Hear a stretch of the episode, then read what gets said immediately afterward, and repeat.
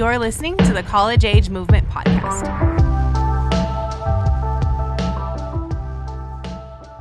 Hey guys, what's going on? Hope that you are having a fantastic day.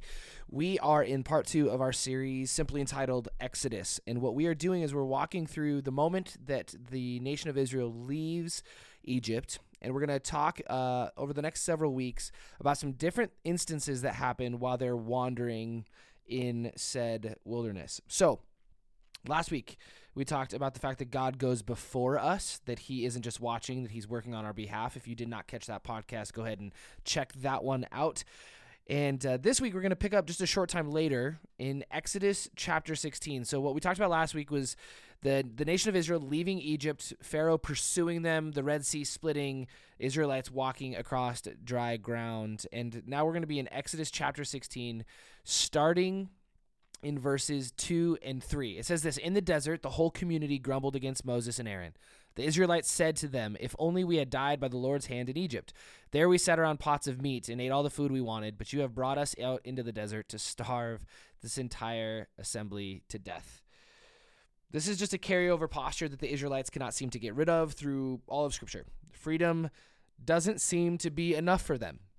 But that can kind of sound familiar, right? It's important to see ourselves in the tendencies that we see in the Israelites. How often do I grumble and complain, even when things are good? Like they aren't they aren't great, and maybe you identify with that too. The first question I want to ask this week is where is our focus? Where is our focus? Are we people who focus on the eternal freedom that we have been offered, or are we people who focus on the temporary discomforts of our current circumstance? See, here's the problem. Too often, I focus on what isn't instead of what is, and maybe you do too.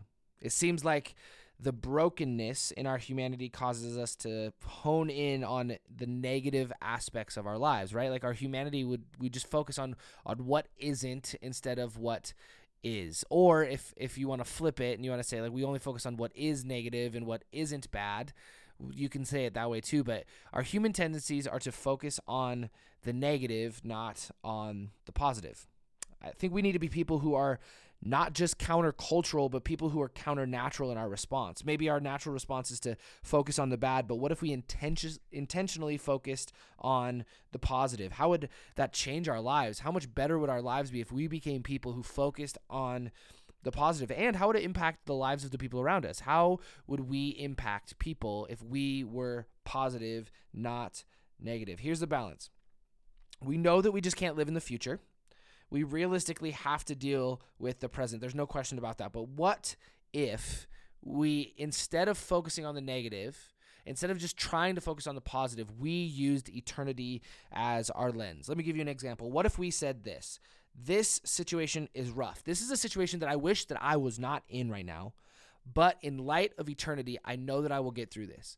I know that even if this situation takes years to work itself out, I know that I get to spend eternity in heaven with Jesus. What if we used eternity at the lens? Or on the flip side, that we would say, hey, this situation is great. This situation is good. But in light of eternity, I know that this isn't the finish line. There are too many people in my life that I know that don't understand the love and acceptance and salvation of Jesus. So, in light of eternity, I'm going to focus on making kingdom making the kingdom, making Jesus' kingdom crowded? What if we use eternity as our lens? You see, when we use eternity as our lens, that we see all things through, all things will change. Where is our focus? The story goes on to say in verses 4 through 6, it says, Then the Lord said to Moses, I will rain down bread from heaven for you. The people are to go out each day and gather enough for that day. In this way, I will test them and see whether they will follow my instructions. On the sixth day, they are to prepare what they bring in, and that is to be twice as much as they gather on the other day. So Moses and Aaron said to all the Israelites, In the evening you will know that it was the Lord who brought you out of Egypt. Apparently, the splitting of the Red Sea wasn't enough. And apparently, the plagues in Egypt weren't enough. Like, this is it bread. I mean, we can all say, like, amen to that. But, like, Jesus or God raining bread down from heaven. That is how you will know that it was the Lord who brought you out of Egypt. First of all, like, wouldn't it be completely acceptable for God to just wipe out the nation of Israel and just be like, I'm choosing a different people? Like, these people just whine and complain all the time. But that's why God is God and I am not, because I don't have the patience that He does. But instead, God's response is to care for them. God's response is grace. God's response is love. But at the same time, he he presents this test for them to see if they'll follow instruction. And I think that it's still a test that is applicable for us today. And this is the question that I would ask. What is our measurement of enough? What is our measurement of enough? We have to understand that our view of enough and God's view of enough might not be the same. I think it presents it well itself in different ways. I think one of the ways it could present itself is this. Sometimes we want more. Sometimes we want more. God's enough isn't enough for us. There have been so many times in my life where God has given, and instead of me saying, Thank you, thank you for what you've given me, my response has been, Is that it? Is that all you got? Like, I could use more. Like, you gave me a great situation, but I want the situation that I had in my mind. Sometimes God wants more for us. And that's another way that it presents itself. Last week, we talked about being comfortable with the acceptable. There are seasons and circumstances where God has more, but we stop asking. When I think of this, I always think about this time uh, we were at College Age Movement. It was a Tuesday night. It was about five o'clock, which is two hours before we meet, and I got super sick. I was in the bathroom puking my guts out, and I just felt so bad. But but you know how when you eventually puke, you feel better, and so I came out um, feeling a little bit better. Got 5:30, 5:45, almost six o'clock, and then people started showing up for our service and it was too late to pull an audible. It was too late to go to a night of worship. It was too late to ask somebody else to preach. It was too late to, to cancel. We had people there, and I was like, no, this is this is gonna be my Jordan flu game. Like I'm gonna I'm gonna fight my way through this, and I'm gonna preach. Well, about 6:40, right before service is about to start, I go back to the bathroom and I just puke out so much more. I don't know how there is even anything left in my stomach, but I'm puking. I'm super super sick, and I come out of the bathroom and and two of my friends are waiting outside of the doors, and they said, "Are you all right?" And I said, "No, I'm not all right." So they asked if they could pray for me. And I was like, yeah, absolutely. Please, please pray for me. And, and my first buddy prays and he's like, Lord, we just pray that like you'd let Evan feel better for the next 45 minutes. Like, would you just help him get through this? And I was in complete agreement of that, complete and total agreement. I was like, yes, Lord, please just let me get through this. Help me do my job. Help me bring a word. And then like I'll go home and puke some more if I need to puke some more, sleep, whatever I need to. Just get me through the next 45 minutes. We all said amen and we kind of take that like a little step to like walk towards other people and then my other buddy stops and goes no I, that was a bad prayer like that's how you know you're in brotherhood when he looks at somebody and says that was a bad prayer and i was like what do you mean it was a bad prayer like i'm all for it and he's like no i want to pray for you again and so i said okay and so we all started praying again he said lord we don't pray for the next 45 minutes we lord we pray for complete healing we want you to do something supernatural don't let evan just feel okay to get through this lord we pray that you would just bring him healing from here on out. You know what the Lord did? Brought healing from there on out. You see, it's times like that re- that remind me is that we can make small asks or we can make big asks. And, and God won't always just do everything that we ask, but why not present a bigger ask from God? Let's let's be people who understand that sometimes God has for, more for us. So like let's just keep asking. And I know that can be counterintuitive because we just talked about the fact that like sometimes we want more and we're like, "Oh, is that it?"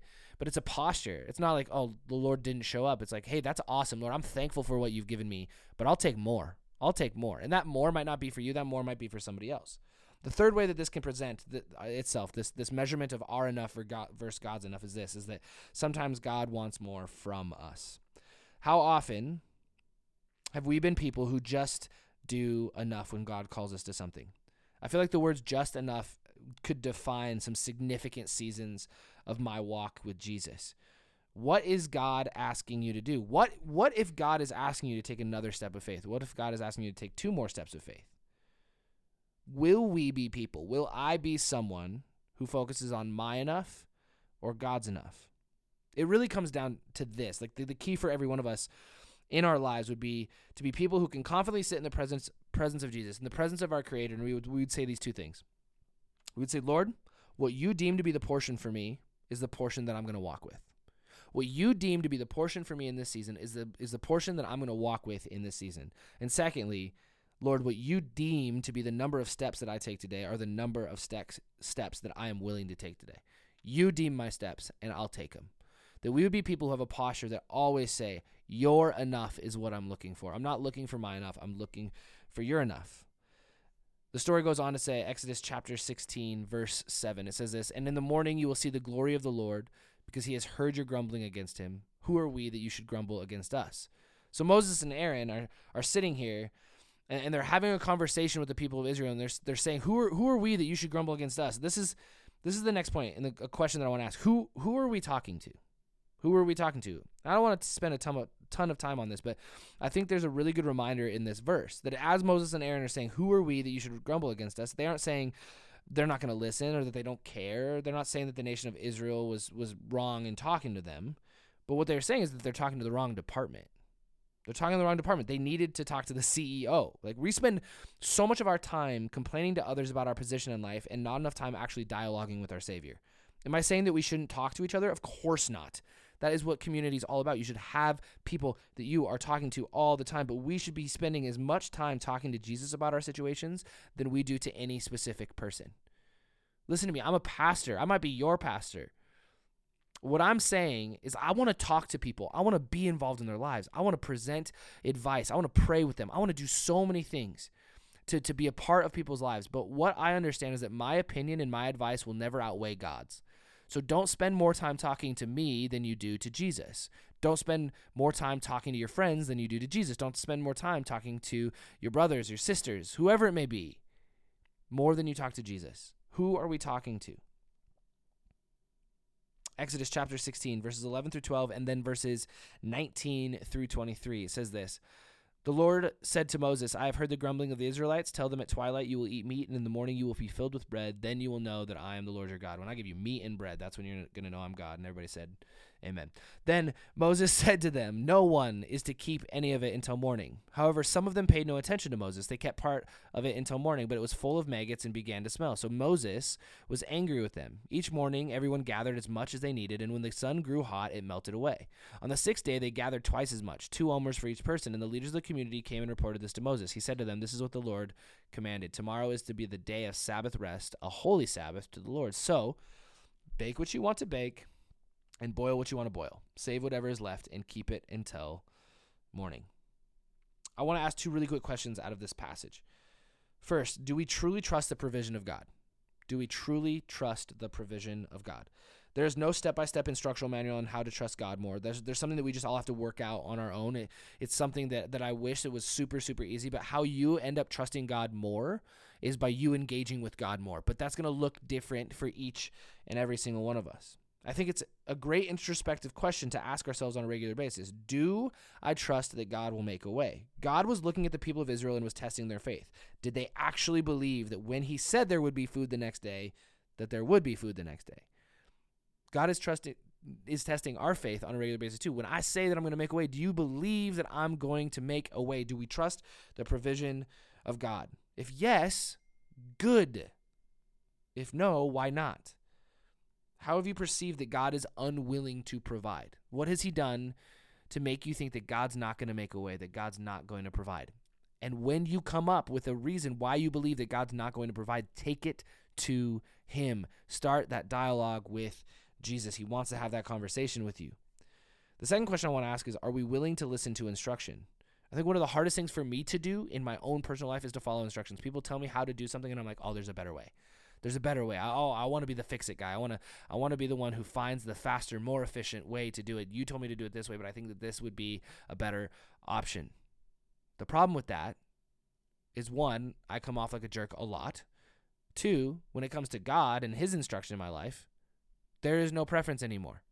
That that I don't get to argue with God on how things should be done that his preference always takes the front seat and my preferences always have to take a back seat. When Jesus asks something of me, my prayer is that I become someone who just does it, who's obedient to who God is calling me to be, what God is calling me to be. What's interesting about this story is that for the first time, the word Sabbath is used in the Old Testament. And we could do an entire series on the Sabbath and the principles behind it, but I just want to focus on this one aspect, and it's this: is that God's instruction to observe the Sabbath was not just for the people of Israel, or excuse me, for the people of Israel to obey. It was actually for the people of Israel. It was for their benefit. Exodus chapter 16, verses 27 through 30. Nevertheless, some of the people went out on the seventh day to gather it, but they found none. Then the Lord said to Moses, How long will you refuse to keep my commands and my instructions? Bear in mind that the Lord has given you the Sabbath. That is why on the sixth day he gives you bread for two days. Everyone is to stay where they are on the seventh day. No one is to go out. So the people rested on the seventh day. The Lord has given you the Sabbath. The Lord has given you the Sabbath. It is for you. God is not in the business of restricting, He's in the business of restoring. He cares so much about His people that He was giving them an intentional day of rest. And like with every other guardrail that God has set out before us as followers of Jesus, He's always looking out for our good. He wants us desperately to flourish. There's nothing that God has asked us not to do that is better than the thing that we want to do. Right? Like you we we don't get drunk, we don't do drugs, we don't do or we're called not to do those things. The reason for those things isn't because God's the fun police. It's because He knows that that leads to pain and agony and destruction. The things that God is asking us to do are for our benefit. He is not restrictive. He is looking to restore us. He wants us to flourish, and He knows that we need specific things. So, are we li- willing to listen to His instruction, and do we truly believe that He will provide all that we need? We'll wrap up with verses 31 through 35. It says this The people of Israel called the bread manna. It was like coriander seeds and tasted like wafers made with honey. Moses said, This is what the Lord has commanded. Take an omer of manna and keep it for the gen- generations to come, so they can see the bread I gave you to eat in the wilderness when I brought you out of Egypt. So Moses said to Aaron, Take a jar and put an omer of manna in it, then place it before the Lord to be kept for the generations to come. As the Lord commanded Moses, Aaron put the manna with the tablets of the covenant law. He put them with the Ten Commandments so that it might be preserved. The Israelites ate manna for 40 years. For 40 years, God provided in this specific way until they came to a land that was settled. They ate manna until they reached the border of Canaan. The last point this week is remember. Simply remember. Are we willing to be people who memorialize the times when God showed up? I'm not talking about building statues. I'm talking about spiritual memorials that will never come down within us. Am I willing to have stake in the ground moments that I can always come back to? You see, the Israelites put manna in the ark because they wanted to remember that God provided every day for 40 years. Maybe we have to put some things in some places. Maybe you got to put some stuff in some jars. Maybe you got to hang some things on some on some walls, whatever it may be. But we have to be intentional about creating places in our heart. We have to be intentional about creating places in our homes where we remember the faithfulness of God. Because there's going to be times where things feel hopeless, and we can always go back to those stake in the ground moments and say, No, I know God is faithful. God is good. God shows up. Sometimes it will feel like all hope is lost, but it is in those times that we can turn to the times where He showed up and He brought hope, and we can say, I can't wait to see Him do it again. Thank you for listening to the College Age Movement podcast. College Age Movement's in person gatherings meet Tuesday nights at 7, and we would love to have you there. If you are unable to join us in person, you can engage online at faithchapel.cc or follow us on our socials at College Age MVMT.